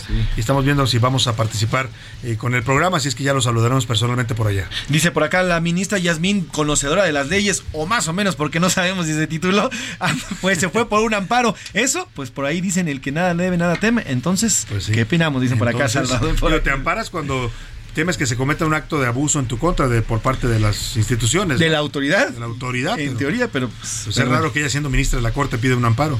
Eh, nos dice por Salvador García Soto, eh, buena tarde. Eh, ¿Van a cambiar, no sé por qué eso, van a cambiar su línea editorial y su línea crítica en el programa? No, nuestra línea editorial no se cambia, esa no tiene, no tiene por qué cambiar. Nosotros aquí seguiremos haciendo lo que hacemos, que es periodismo y, y crítica, tratando siempre de ser una crítica constructiva y objetiva. Nos dicen por acá, Salvador García Soto, yo creo que el tema de García Luna es que lastimosamente y para dolor del presidente va a salir, y no es que sea inocente, pero va a ser inocente, porque no hay pruebas que lo lleven o que lo vinculen con algún crimen. Todos fueron dichos y dichos de narcotraficantes. Saludos, Salvador, buenas pues, tardes. ahí está su punto de vista. Nos dice también por acá, Salvador, soy Marta Huerta. Ya no vas a regresar a televisión, nos dicen por acá, Salvador, te extrañamos por las noches. Buenas tardes. Muchas gracias. Ah, por aquí pronto no, a televisión del Heraldo no, pero pero ya le daré noticias. Aguánteme tantito, aguánteme tantito. Nos dicen por acá que los cubanos resuelvan sus problemas. No me gustaría que los cubanos opinaran del país. La ministra, eh, en otro tema, la ministra hace uso del amparo como los opositores lo usan, como lo han hecho en todos los temas en contra del presidente López Obrador, nos dice Jacobo Ayala. Claro, pues saludos, Jacobo. Oye, yo quiero hacer un sondeo rápido en la mesa, porque la verdad sí está un poco dividida el tema de si va a ser declarado culpable o inocente García Luna, ¿no? Porque por un lado, muchos testigos sí presentó la fiscalía con dichos muy fuertes, aquí los estuvimos reflejando todos, acusaciones muy graves contra García Luna, que si protegía al, crimen, que si permitía la entrada de drogas por el aeropuerto, que si le dieron millones de, dólares, ¿no? pero al final no había pruebas. Entonces, eh, no, no, sabemos si por esos testigos que, que, sí son muy consistentes todos en lo que dicen, dicen lo mismo, pues eh, lo vayan a declarar culpable, o si también, como decía el abogado Gabriel Regino, por duda razonable, al no haber pruebas, lo declaran inocente. Laura Mendiola, ¿tú qué piensas? ¿Inocente o culpable lo declarar el jurado? Independientemente de lo que lo declare el jurado, vaya, yo sí creo que es culpable, pero yo creo que el jurado lo va a declarar inocente justamente por esta falta de hechos contundentes que no mostraron en la audiencia. O sea, mucha diapositiva, la fiscal, ¿no? Muy, muy preparada, muy experimentada, pero, pero no había pruebas de los dichos de los testigos. Interesante punto de vista. Laura, ¿tú, José Luis? Eh, yo también creo que yo también creo que no es inocente, pero va a salir como tal en este juicio. Y recordemos a O.J. Simpson, que es uno de los principales juicios o más mediáticos a nivel mundial. Ahí se presentaban pruebas, pruebas, pruebas, pruebas y una tras de que había asesinado a su, a su, esposa, exactamente. Y bueno, pues viendo eso y ahora viendo esto de García Luna, que no es una prueba, pues, seguramente va a salir. Y yo creo que por eso, Salvador, y haciendo ya también un análisis, y eso es de mi parte, la semana pasada se presenta Pablo Gómez en la, en la mañanera, pues ya intentando. el director de la Unidad de Inteligencia Financiera pues, diciendo que ya hay ya hay temas, investigaciones en contra de general García Luna. Entonces están previendo que tal vez... Yo voy a diferir hoy de Laura y de José Luis. Yo sí creo que el jurado lo va a declarar culpable. ¿eh? Sí creo que lo van a declarar culpable. Eh, allá en cabina hicieron también sondeos, son tres están porque lo declaran inocente y dos a favor de culpable, o sea que andamos más o menos empatados en la opinión. Ahora, lo que pasa es que lo declaren culpable y le den pocos años de cárcel, y como ya lleva por lo menos dos años allá en Estados Unidos, pues sé que se los, se los, regresen y bueno, pues pase por ahí. Pues ya lo, veremos. Por lo pronto, ¿qué dice la comunidad Twitter en arroba ese García Soto, Laura? Híjole, la verdad es que hay una arrasadora mayoría. Sí, de plano. en el que eh, si hay elementos para, ¿Para decirlo culpable, más del 60%, el 61% dice que solo fueron dichos, ¿no?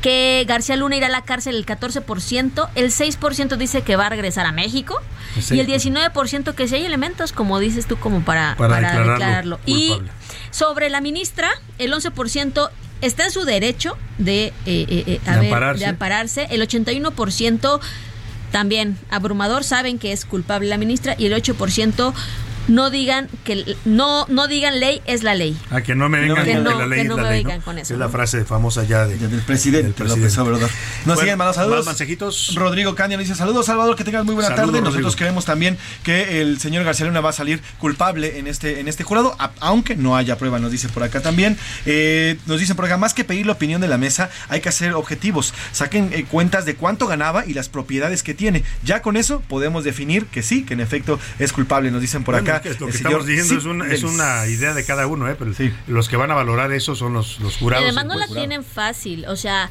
eh, no la tienen fácil los jurados. Todo el procedimiento que tienen que hacer ahora, que es lo que sigue, digamos, desde llenar todos los formularios, recordemos de cuántos delitos está acusado, García Luna, y justamente por eso son cada formato como de 50 hojas para llenar y sacar su veredicto y ponerse de acuerdo, porque aquí, pues ahora sí que, que, la defensa de García Luna, con que haya convencido a uno del jurado. Con eso ya, ya fregó, porque si no están de acuerdo los 12, ya lo decíamos. O sea, con que hayan convencido a uno, con que lo hayan hecho dudar. Exactamente.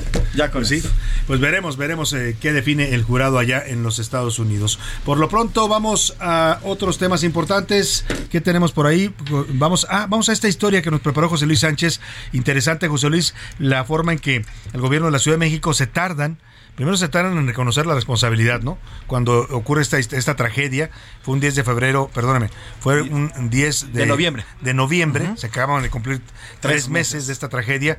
Dos jovencitas, aquí se lo narramos y se lo contamos eh, cuando pasó, 16 años y 23 años, Esmeralda y Sofía, hermanas, iban muy contentas a un concierto de la banda Zoe ahí en el Palacio de los Deportes, José Luis, y de pronto estaba oscuro, era ya tarde noche, no, no se fijan y hay una coladera destapada. Las dos caen a la coladera y por más que se intenta rescatarlas, pues fallecen ahí lamentablemente. Eh, eh, la jefa de gobierno tarda en reaccionar, Claudia Sheinbaum, después reconoce y dice que es lamentable, que está su solidariza con las víctimas. El alcalde de Iztacalco, que es donde ocurre esta tragedia, Armando Quintero, dice de inmediato, eso es responsabilidad del gobierno de la ciudad, no es responsabilidad de la alcaldía. O sea, se empiezan a echar la bolita, se tardan, finalmente le pagan una indemnización a la familia, José Luis. Así es. Pero, ups, se equivocaron, en vez de pagarle a la madre, que era la que las mantenía, las criaba y vivía con ella, la que las crió desde chiquita, le pagan al padre que las abandonó hace 15 años. Vamos a ver y a escuchar esta historia que nos cuenta José Luis Sánchez. Han pasado tres meses desde que Esmeralda, de 16 años, y Sofía, de 23, murieron al caer en una coladera abierta en la alcaldía Iztacalco. Las dos jóvenes acudían el 10 de noviembre de 2022 a un concierto en el Palacio de los Deportes, cuando cayeron en el hoyo abierto y perdieron la vida. A días de que se cumpla un mes más, las investigaciones no avanzan. Habla Elvira Conchola, madre de Esmeralda y Sofía. Seguimos estancados, hemos mandado varios escritos y esos escritos se han ido estancando por una razón o por otra. En medio de esto, el pasado 14 de febrero, autoridades capitalinas informaron que llegaron a un acuerdo reparatorio, pero con el padre de las jóvenes, Enrique Sánchez. Así lo confirmó el vocero de la Fiscalía de la Ciudad de México, Ulises Lara.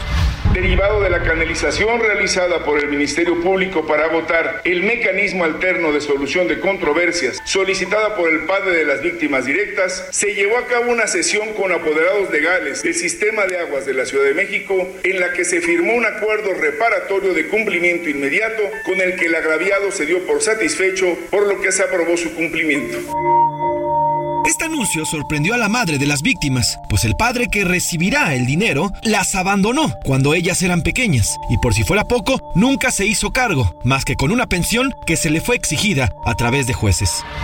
Estoy sorprendida porque el día 14 sale un vocero de la fiscalía donde dicen que pues que ya hubo una reparación de daños y ya el caso prácticamente se puede decir ya está resuelto. Buscaron al papá biológico de las niñas que lamentablemente y vergonzosamente se aprovechó de la situación para que le dieran una compensación económica. Como nosotros no nos vendimos para callarnos la boca, pues buscaron a ver quién sí podía lograr hacer esto. ¿Qué fue? Pues se fueron con el padre de las niñas. Un padre que ha sido un padre ausente según Elvira, Enrique Sánchez fue reconocido como víctima, pero ellas no. A él lo reconocen como víctima directamente, ni siquiera mis hijas y ni siquiera a mí. Un acto que Elvira ve como trampa. No sé si esta acción tramposa, porque la veo como tramposa, de parte del gobierno de SACMEX y de SEAVI, la hicieron para callarnos, ¿no? Para tratar de darle carpetazo a este asunto. ¿Por qué? Porque de alguna manera yo no estoy pidiendo dinero, yo estoy pidiendo justicia. ¿Qué es lo que quiere el gobierno? No entregarme a algún culpable. Y es que a tres meses no hay un solo acusado o detenido por la muerte de las dos jóvenes. No, no, por supuesto que no. Yo tuve un acercamiento con la este, señora Cristina Godoy. Ella me dijo que no iba a haber una persona física que se hiciera responsable de lo que había sucedido. En A la Una buscamos a la Comisión de Víctimas sin tener respuesta. Sin embargo, continuamos en contacto con ellos para obtener una posición. Mientras tanto, este miércoles la jefa de gobierno Claudia Sheinbaum aseguró que se resolverá y tiró la bolita a la Fiscalía Capitalina. Se va a resolver y está el comisionado ejecutivo de víctimas atendiendo. Quien tiene que definir las víctimas es la Fiscalía General de Justicia. Se ha estado en comunicación con ella. Ella tiene un abogado, ha tomado la decisión de tener un abogado y se ha estado platicando con el abogado. Como he dicho, eh, las víctimas nunca vamos a, tener ningún problema con ellas, al contrario, van a ser apoyados en todo lo que se requiere. La madre también envía un mensaje a las autoridades de la Ciudad de México. A la fiscal Ernestina Godoy, a la jefa de gobierno Claudia Sheinbaum y a la comisión de víctimas, no les pido, les exijo justicia, porque ya les pedí, ya les rogué, ya les supliqué como madre, como víctima, que me ayudaran, que se nos hiciera justicia y no lo han logrado. Así, una madre que perdió a sus dos hijas por una negligencia, hoy no solo tiene que cargar con un duelo, sino además con una justicia lenta. Sin embargo, con fuerza manda un mensaje, porque al final, su fortaleza son ellas, su recuerdo. Que las amo. Yo sé que ellas no quisieran que yo estuviera en esta situación. Y créame que con mi corazón, yo no quisiera esto. Yo quisiera que todo esto fuera mío, que yo viviera mi, mi duelo yo. Pero, ¿sabes? Tristemente, si no hago esto, no te escuchan. Para a la una con Salvador García Soto, José Luis Sánchez Macías. Bueno, y mire, sobre este tema que nos narra José Luis Sánchez y esta injusticia cometida, porque dan una indemnización, pero se la dan a la persona equivocada, al padre que nunca estuvo con ellas en los últimos 15 años, y a la madre que es la que ha estado eh, exigiendo justicia, que dice no quiero dinero, quiero justicia, quiero responsables de esto, pues no, no, no dice que no la han considerado víctima. Este mediodía que justamente la fiscal general de la Ciudad de México, Cristina Godoy, habló del caso y dijo que sí, que la madre de estas dos jovencitas y ellas mismas sí son consideradas víctimas por la fiscalía dialogará con la madre de la... Sí, nosotros siempre hemos estado abiertos. Alguna vez platiqué con ella. Sé que van a, intentar nuevamente platicar con ella por la información que se dio. Pero está el reconocimiento como víctima. Pues ojalá la reconozcan y ah, escuchen lo que pide la señora, que es justicia para sus dos hijas que murieron por una negligencia del gobierno de la Ciudad de México. No se le puede llamar de otra manera a dejar una coladera sin tapadera. Se entiende el fenómeno del robo, ¿eh? Se entiende que se la robe la gente porque en este país se roban todo lo que pueden, pero lo que no se entiende es que no la hayan tapado en una zona donde había tránsito de personas. Ahí dejamos el tema y estaremos pendientes. Vámonos a los deportes con el señor Oscar Mota. Los deportes en A la Una con Oscar Mota. Oscar Mota, ¿cómo estás? Mi querido Salvador García Soto, amigas y amigos, hoy un gran día para ganar. Terminó esta jornada de media semana. Va a seguir todavía el fútbol, el fin. Así que hay que platicar cosas importantes, querido Salvador. Pumas se enfrentó, fue Necax a enfrentar a Andrés Lilini, que era su anterior técnico. Terminó perdiendo 3 a 1. Fue un buen partido. Termina dominando Pumas 80 minutos. Sin embargo, pues este deporte se trata de anotar, anotar goles, ¿no? Y entonces Necaxa tuvo tres oportunidades, las tres entraron y con esto, pues bueno, Pumas ya llega 16 partidos de visitante que no puede ganar. También las Chivas ganan, mi querido Salvador García Soto, le dieron su estrenón, su bienvenida a Miguel Piojo Herrera con el Tijuana y el fin de semana viene un Pumas Chivas. Pumas Chivas que me recuerda que se va a cumplir un año ya de que apostamos no, no es cierto. Oscar y yo en Pumas Chivas. Meses, seis meses, ay, se le parece poquito seis meses y no me ha pagado mi gorra, no, es más, al aire. es más, es más, ni seis meses. Por balconearte al aire. Bueno, ya lo sabía, ya venía preparado que eres Salvador García Soto, no por eso. No, ni seis meses, cuatro meses, pero yo estoy esperando juntar todo eso. Qué bueno que no eres deudor de la banca, sino. Estoy esperando. Estoy esperando juntar un poco más. No, fin de semana lo vamos a platicar, mi Oye, y rápidamente que hay un tema importante y esto lo estamos dando a modo de exclusiva aquí en A la Una, ya que hace unos instantes en la eh, Fiscalía General de Justicia de la Ciudad de México se registró la denuncia con el número de folio 0334E 7045. Bueno, tenemos aquí obviamente la denuncia en contra de presunta violencia sexual del jugador Arturo Palermo Ortiz de los Pumas. A él lo denunciaron por violencia sexual. A él lo están denunciando. ¿Una joven? Una, joven, no, no, hay mayores detalles. Tenemos obviamente el documento donde se eh, explica que, bueno, era una firma de autógrafos, denuncia a la, persona, en este caso y una él, mujer. él agredió sexualmente. Es lo que dice, obviamente, la. Entonces, eh, esto, insisto, acaba de hacer hace unos instantes. Vamos a ver, obviamente, cómo se desarrolla. Pues ya lo contará con más detalles, Carmota, cuando haya más información, pero delicado porque acaba de pasar el caso de Dani no, Alves. De Dani Alves Todavía está ahí metido en, en la cárcel en España, ¿no? Sí, y seguramente continuará. No quieren, obviamente, el tema de los fiscales, ni mucho menos moverle mucho ahí. Bueno, pues ya nos contarás mañana más detalles. Hoy un gran día para. Gracias, Oscar Mota. Vámonos a la música. Esta canción se llama El Necio, la cantó Silvio Rodríguez. El presidente López Obrador la ha aludido en varias ocasiones en su mañanera. Él dice que se la compuso a Fidel Castro. Dice que un día se lo preguntó al propio Silvio Rodríguez que Fidel que Silvio le dijo no, Fidel no necesitaba que nadie le hiciera canciones. Escuchemos. Dirán que pasó de moda la locura. Dirán que la gente es mala y no merece. Yo partiré soñando travesuras. ¿Acaso multiplicar panes y peces? Yo no sé lo que es el destino. Caminando fui lo que fui. En un momento regresamos. Ya estamos de vuelta en A la Una con Salvador García Soto. Tu compañía diaria al mediodía. La lucha contra el capitalismo y el imperialismo yanqui llevó a Fidel Castro a prohibir en Cuba el popular juego de mesa Monopoly.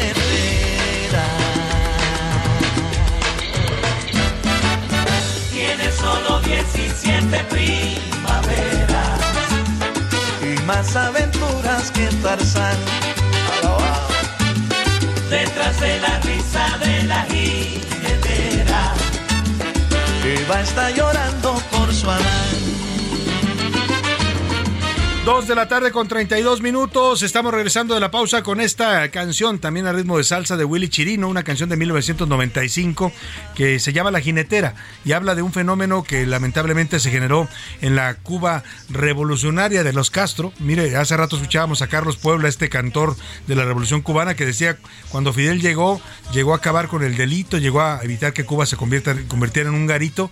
Lamentablemente, después Fidel, al eternizarse en el poder y al ir eh, destruyendo la economía de los cubanos, generó este fenómeno del turismo sexual. Cuba se convirtió en un destino pues de muchos países para hacer turismo sexual y ahí se generó este fenómeno de las jineteras que eran jovencitas o son jovencitas que vendían eh, pues eh, su cuerpo en las calles de La Habana. De eso habla esta canción de Willy Chirino, doloroso fenómeno derivado también de la, hambre y la miseria en Cuba. Y la falta de productos, ¿eh? porque había durante muchas décadas pues eh, gente que iba a llevar cosas tan básicas como unas pantimedias, un, un shampoo, una cosas para intercambiarlas a, cambio de favores sexuales con cubanas y cubanos. Es parte de la dolorosa realidad de los cubanos eh, de estas décadas. Escuchamos un poco más de Willy Chirino con La Jinetera y seguimos, seguimos con más para usted aquí en la Una.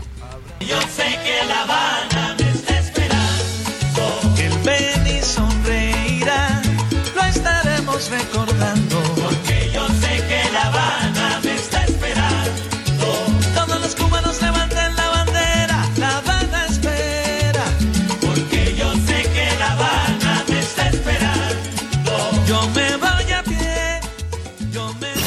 A la una, con Salvador García Soto. El ojo público. En A la Una tenemos la visión de los temas que te interesan en voz de personajes de la academia, la política y la sociedad.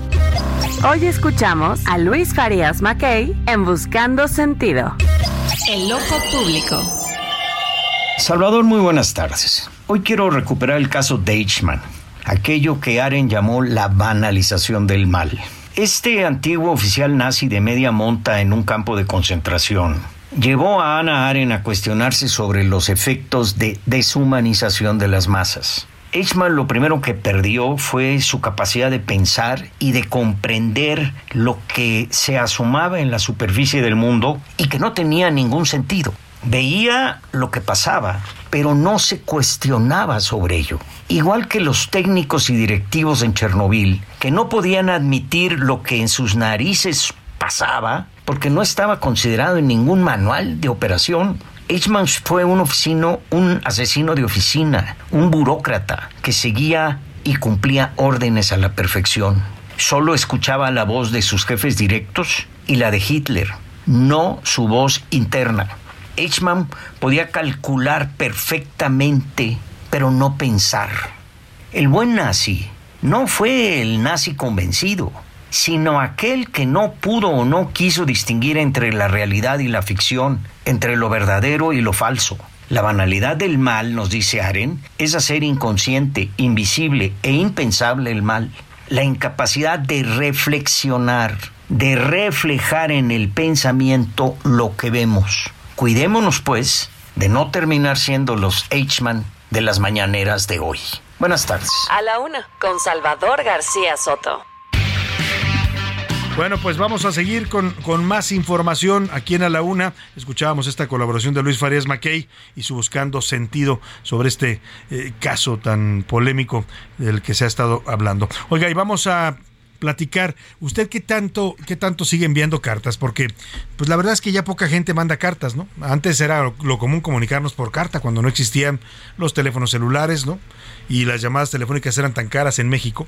Los más jóvenes que me escuchen dirán, ¿de qué habla este señor? ¿Qué le pasa? ¿no? ¿De, de qué época cavernaria nos habla? No hace muchos años, ¿eh? estoy hablando de los años 80, todavía a principios de los 90, una línea telefónica en México era carísima, ¿no? Porque había un monopolio de teléfonos de México que entonces era del, del Estado y entonces no podía usted, para sacar una línea había que esperar meses, había que hacer una solicitud.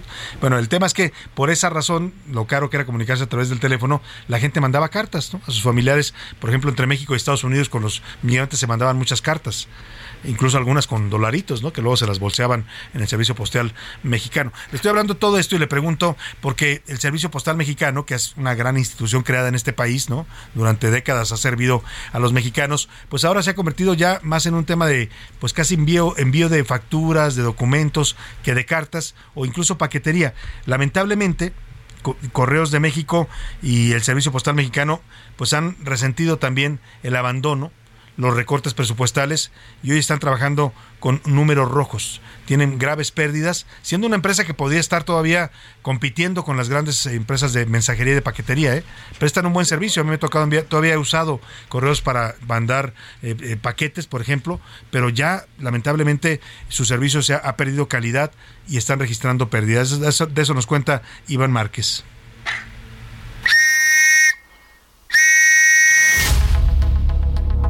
Correos de México está mal y de malas, ya que por 27 años consecutivos registró pérdidas. Tan solo el año pasado sus ingresos cayeron 22.3%, es decir, solo obtuvieron 1.525 millones de pesos, su peor caída desde 2017.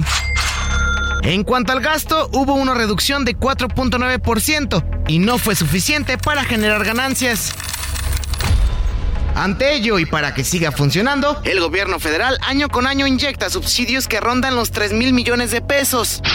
De acuerdo a especialistas, hay un grave retraso en la modernización y reingeniería de procesos logísticos, aunque Correos de México necesita incrementar sus clientes digitales que contribuyan a este tipo de comercio, que es utilizado en los últimos años pero no ha logrado consolidarse a pesar de que en el país el comercio electrónico creció en 23% el año pasado. Además, desde hace cinco años no recibe inversión para mejorar sus operaciones. Así, Correos de México que no se ha actualizado ante las nuevas tecnologías.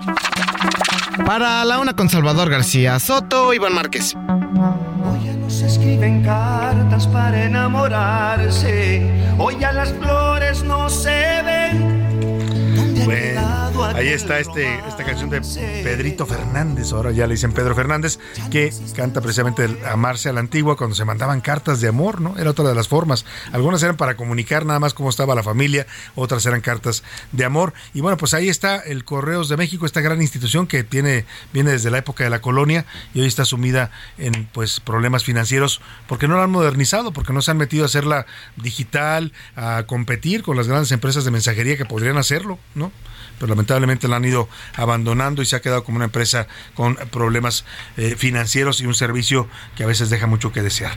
Bueno, vamos rápidamente a información de último momento. ¿Qué nos tienes, José Luis? Salvador, eh, bueno, pues en Turquía, en Turquía ya casi son 50 mil personas las fallecidas. Ayer decíamos 42 mil, ahorita ya se subió a 46 O sea, nomás de ayer a hoy casi personas, 8 casi 8 mil personas. Mientras tanto, ya los servicios de rescatistas extranjeros, Salvador, comienzan a retirarse de la zona.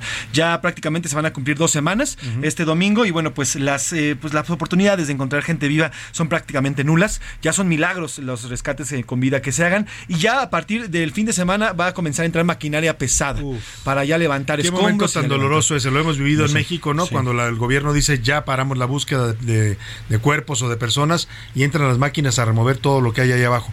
es doloroso porque si alguien tiene un familiar, un hijo, un hermano, un padre que no ha sido encontrado, pues ya no lo van a poder ya no van a poder tener sus restos, digamos, por eso es tan doloroso ese momento que están viviendo en Turquía. Se trata de cerca de 8 mil eh, pues, rescatistas de todo el mundo que llegaron a esta zona de Turquía. Y bueno, pues hablando de rescatistas, hace unos minutos en, eh, aquí en el Campo Marte fue también homenajeado pues este perro del que hablamos el martes, Salvador, Proteo, Proteo que falleció en estas, en estas mecánicas de rescate. Y por cierto, y ya lo decíamos en la nota, este perro no debió haberse enviado a Turquía, tenía ya 10 años, debió haber sido jubilado ya a los 8 años y además no pues fue enviado con más que Más que el homenaje yo creo que lo que debería hacer la Secretaría de Defensa es revisar sus protocolos y sobre todo los presupuestos que se asignan a estos binomios caninos tanto en la defensa como en la marina, que es, la nota que ayer nos dabas, eh, precisamente hablaba de recortes, ¿no? de austeridad que han afectado el mantenimiento de estos de estas de estos perros de rescate. Y si me dices y si me dices rapidísimo, Salvador, el príncipe Enrique acaba de recibir una amenaza de muerte de Al Qaeda. A unos meses de lanzar el libro Spare, el príncipe Enrique está envuelto otra vez en un problema, pues reveló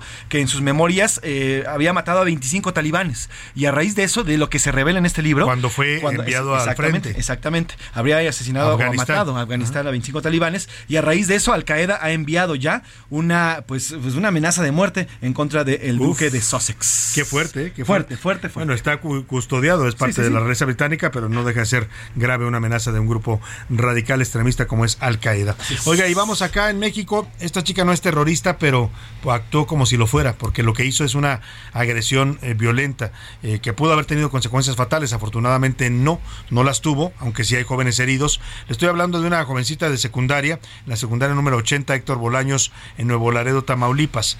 Eh, sus compañeros pues, salieron de la secundaria como salen todos los días, se pararon muchos de ellos a esperar el camión. Ella tenía un auto que seguramente le dieron sus padres y cuando pasó frente a sus compañeros, estaban parados esperando en la parada del autobús, les lanzó el carro encima, literalmente los atropelló. Hay varios heridos, afortunadamente ninguna víctima fatal. Vamos con Carlos Juárez, nuestro corresponsal allá en Tamaulipas, que nos cuenta de esta agresión violenta de esta jovencita a sus compañeros de secundaria. Carlos, buenas tardes. ¿Viste que metieron al vato? Uy, Simón. Y a la ruca. No, ma. A la Güey, viste a la... Ma- Hola, ¿qué tal Salvador? Muy buenas tardes, eh, saludos desde Tamaulipas para comentarte que, bueno, pues ocho estudiantes de la secundaria 80 de Nuevo Tamaulipas, fueron atropellados aparentemente por una compañerita cuando salían del plantel y esto, bueno, generó que fueran hospitalizados luego de que fueran severamente golpeados. Los jóvenes quedaron tendidos en el pavimento y fueron atendidos por eh, paramédicos de la Cruz Roja Mexicana, como también por personal de protección civil.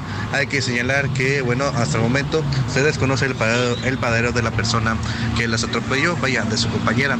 Al respecto, la alcaldesa de eh, Carmelina Cantorrosas, visitó a los estudiantes de la secundaria 80 que resultaron heridos ante este percance automovilístico al salir del plantel. Las autoridades municipales han estado al pendiente de la salud de cada uno de estos jóvenes, quienes el día de hoy, cuatro de ellos ya fueron dados de alta, no se encuentran recuperándose en el hospital y también, bueno, pues otras personas ya están en sus hogares. Indico que los gastos se están eh, cubriendo por parte de las autoridades municipales con la finalidad de que los padres no tengan que angustiarse por los gastos que ha generado este tema. Hay que señalar que por parte del director del hospital, Mario Alberto Pérez Cos, se destacó la excelente coordinación que existe entre el gobierno y los cuerpos de emergencia para atender este tipo de incidentes. Ese es mi reporte, Salvador, desde Tamaulipas. Que tengas una excelente tarde. Muchas gracias, muchas gracias a nuestro corresponsal Carlos Juárez. Al parecer iba ahí en movimiento en el auto, se escuchaba el viento mientras nos narraba esta pues tragedia, ¿no? Afortunadamente le digo, no hubo víctimas fatales, pero imagínense el susto de los de los jovencitos que estaban esperando. Al parecer había problemas ahí, como suele haberlos entre adolescentes, y esta jovencita decidió que esa era la forma de desquitarse de sus compañeros. Delicado el tema, ya se está investigando y lo, lo estaremos siguiendo de cerca con nuestro corresponsal. Por lo pronto vamos a otro tema del que no hay que alarmarse, pero sí hay que empezar más que a preocuparse, a ocuparse. Ya lo advirtió hace unos días el director de la Organización Mundial de la Salud, el doctor Tedros Adhanom, que eh, la gripe aviar, conocida como H5N1, eh, era podría ser una próxima epidemia para los o pandemia para los seres humanos, que en estos momentos no lo es, pero que habría que tomar las previsiones necesarias y hablaba en una recomendación a los gobiernos de, eh, de todo el mundo. Hoy en su artículo que publica cada miércoles en el diario Reforma, el doctor e infectólogo Francisco Moreno Sánchez, una de las voces que han destacado en medio de toda esta pandemia de COVID y que se volvió también referencia para muchos mexicanos en temas de salud, eh, escribe este artículo que titula H5N1 amenaza latente, donde justamente dice esto, cuál qué es la gripe aviar, explica muy didácticamente el doctor como suele hacerlo y, y dice que México no está tomando previsiones para esto. Tengo el gusto de saludarlo esta tarde en la ley telefónica. ¿Cómo está, doctor Francisco Moreno? Muy buenas tardes. Buenas tardes, un gusto estar contigo, Salvador, y con tu auditorio. Igualmente, doctor, lo leíamos con atención en su artículo de ayer en el Reforma y, y, pues nos llamaba la atención que usted apunta justo lo que hace unos días decía Tedros Adhanom. Parece que en México la Secretaría de Salud no está volteando a ver este asunto que tiene un potencial delicado para los seres humanos. Sí, el, el problema aquí es, eh, incluso hago referencia a qué hubiera pasado si hubiéramos tom- tomado previsiones para el COVID-19 y no nos hubiera encontrado de una forma totalmente, pues, Desprevenida. desprevenidos. Y aquí se está empezando a ver que, uno, eh, la influenza aviar, que habitualmente estaba restringida a aves de granja, pues ahora ya está en muchas aves salvajes. Y entonces esto hace que la enfermedad se transmita pues a- a- en el mundo, ¿no? Y también lo que más preocupó es la reciente aparición de la transmisión entre estos animalitos que conocen como bisones o, o minks, eh, que pues se usan para en, en granjas para eh, vestido, pero que eh, hubo evidencia de transmisión entre ellos, es decir, un mamífero ya pudo transmitir a otro la, la eh, influenza aviar.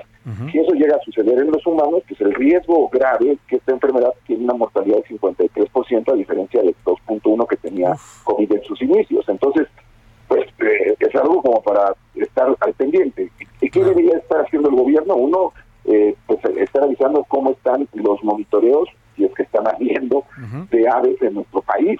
Porque, bueno, pues esto se ha documentado en aves. Dos, eh, pues estar tratando de tener al menos contactos para tener vacunas en caso de ser necesario, medicamentos lo suficientes y no nada más para el sector público y escondidos como lo tienen para COVID todavía.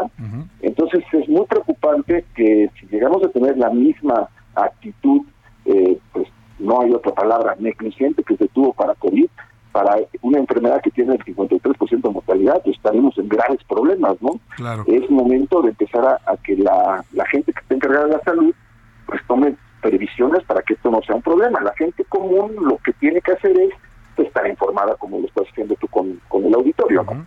Claro, estar informado y estar atento a lo que vayan reportando las autoridades sobre el tema y estarse documentando también sobre este asunto.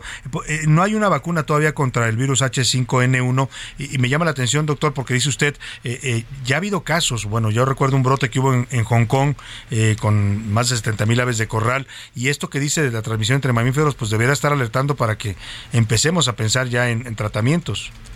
Claro, mira, las vacunas que hay para la influenza deben de tener cierta protección, pero no sabemos cuánto. Entonces, pues deberías estar empezando a, ver con tus eh, proveedores de vacunas de influenza. Eh, Estados Unidos está desarrollando ya una campaña para la creación de vacuna especial contra H5N1.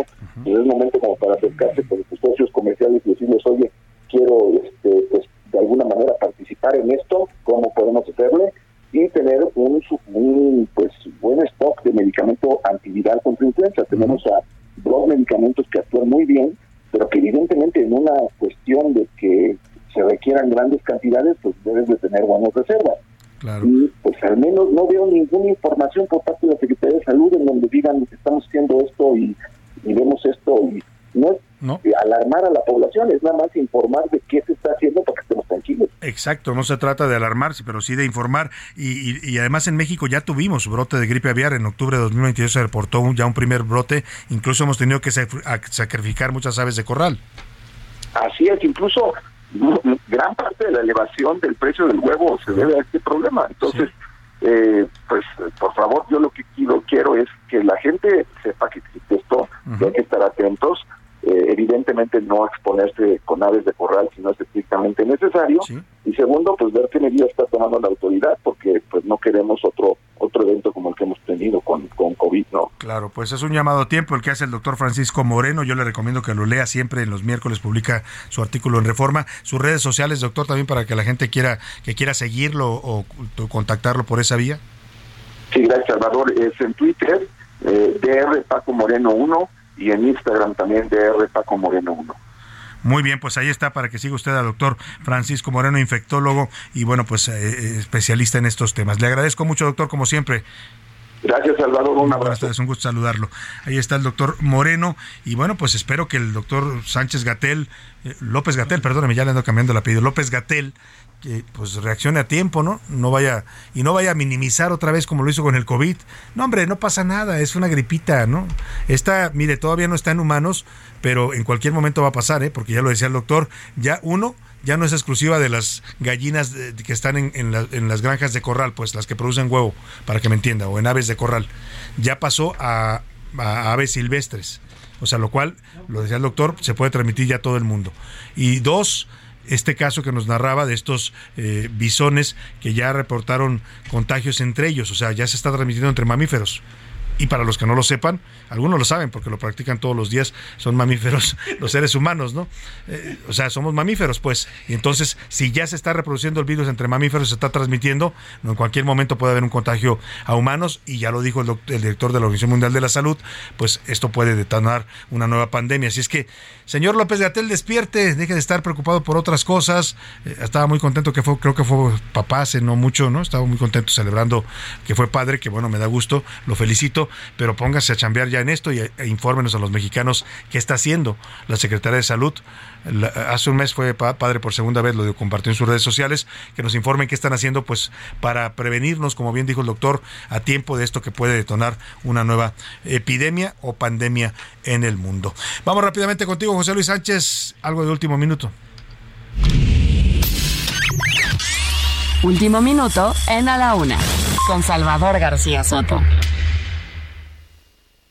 José Luis Sánchez, hay un actor que pues fue famoso porque se volvió duro de matar, ¿no? Lo conocimos porque era duro de matar, pero lamentablemente hay enfermedades que pues no respetan ni a estos actores que son protagonizan a personajes invencibles en la ficción y estamos hablando de Bruce Willis. ¿Qué pasa con Bruce Willis? Así es, Salvador Bruce Willis, 67 años de edad, ya fue diagnosticado desde el año pasado, se decía que tenía afasia porque había tenido problemas para comunicarse, incluso en su última más reciente película le redujeron hasta el 10% la cantidad de diálogos. Porque era difícil para él. Era difícil para él aprenderlos y bueno, pues hoy ya se confirma el diagnóstico. Se trata de una enfermedad, eh, no es afasia como se había dicho, se llama demencia frontotemporal. Y esta demencia, bueno, pues no le permite comunicarse correctamente, es uno de los primeros, eh, de los primeros síntomas. Y bueno, pues esto es, es crónico, lamentablemente, y va a tener un tipo de demencia para este gran actor que es Bruce Willis. Qué pena, porque es una demencia que va pues perdiendo las capacidades cognitivas de la gente, no recuerdan a las personas. No es este Alzheimer, no, es Alzheimer, pero se parece mucho porque van perdiendo pues la noción de las cosas, dónde están, eh, se vuelven inseguros, en fin, pues esperemos que esté bien el señor Bruce Willis, esta noticia que se da a conocer. Oye, y sobre Luis Miguel, no hay noticias todavía sobre Todavía no se sabe cuándo empieza, pero bueno, pues se prevé que sean cerca de 200 conciertos, Salvador, los que vaya a dar el señor Luis Miguel, todavía no se sabe cuándo, pero Ah, mira, 8 mil millones de reproducciones en sus canciones el señor ¿Ayer? Miguel. Ayer bueno, fíjate, nada más con el anuncio, ¿eh? Nada más con el anuncio de que va a dar nuevos conciertos, 8 mil millones de reproducciones en Spotify, este artista mexicano. Bueno, pues estaremos pendientes de la información. Vamos a despedirnos de usted por lo pronto. Con, con ¿Tenemos algo de último momento, Oscar Mota, contigo? Rápidamente quiero Salvador gracias a otros solamente con toda mi canción. Platicarles el dato Mota. Platicabas hace rato del tema de Genaro García Luna. Bueno, ¿sabías que él jugó en el América? García Luna. Fue eh, de fuerzas básicas, llegó a la segunda reserva del América defensa central, defensa central a mediados de los 80. ¿Qué, posición jugaba narcodefensa?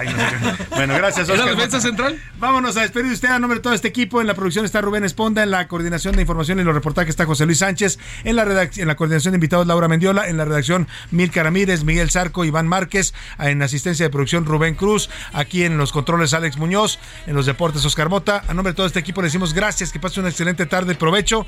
Lo dejo con Adriana Delgado, el dedo en la llaga, y esto que se llama Cuba Libre, un canto de Gloria Estefan por una Cuba que todavía hoy sigue viviendo en la opresión y en la miseria.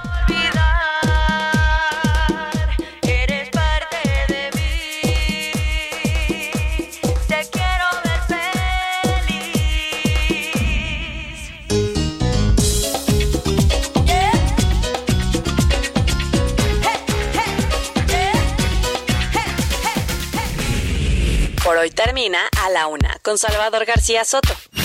El espacio que te escucha, acompaña e informa. A la una. Con Salvador García Soto.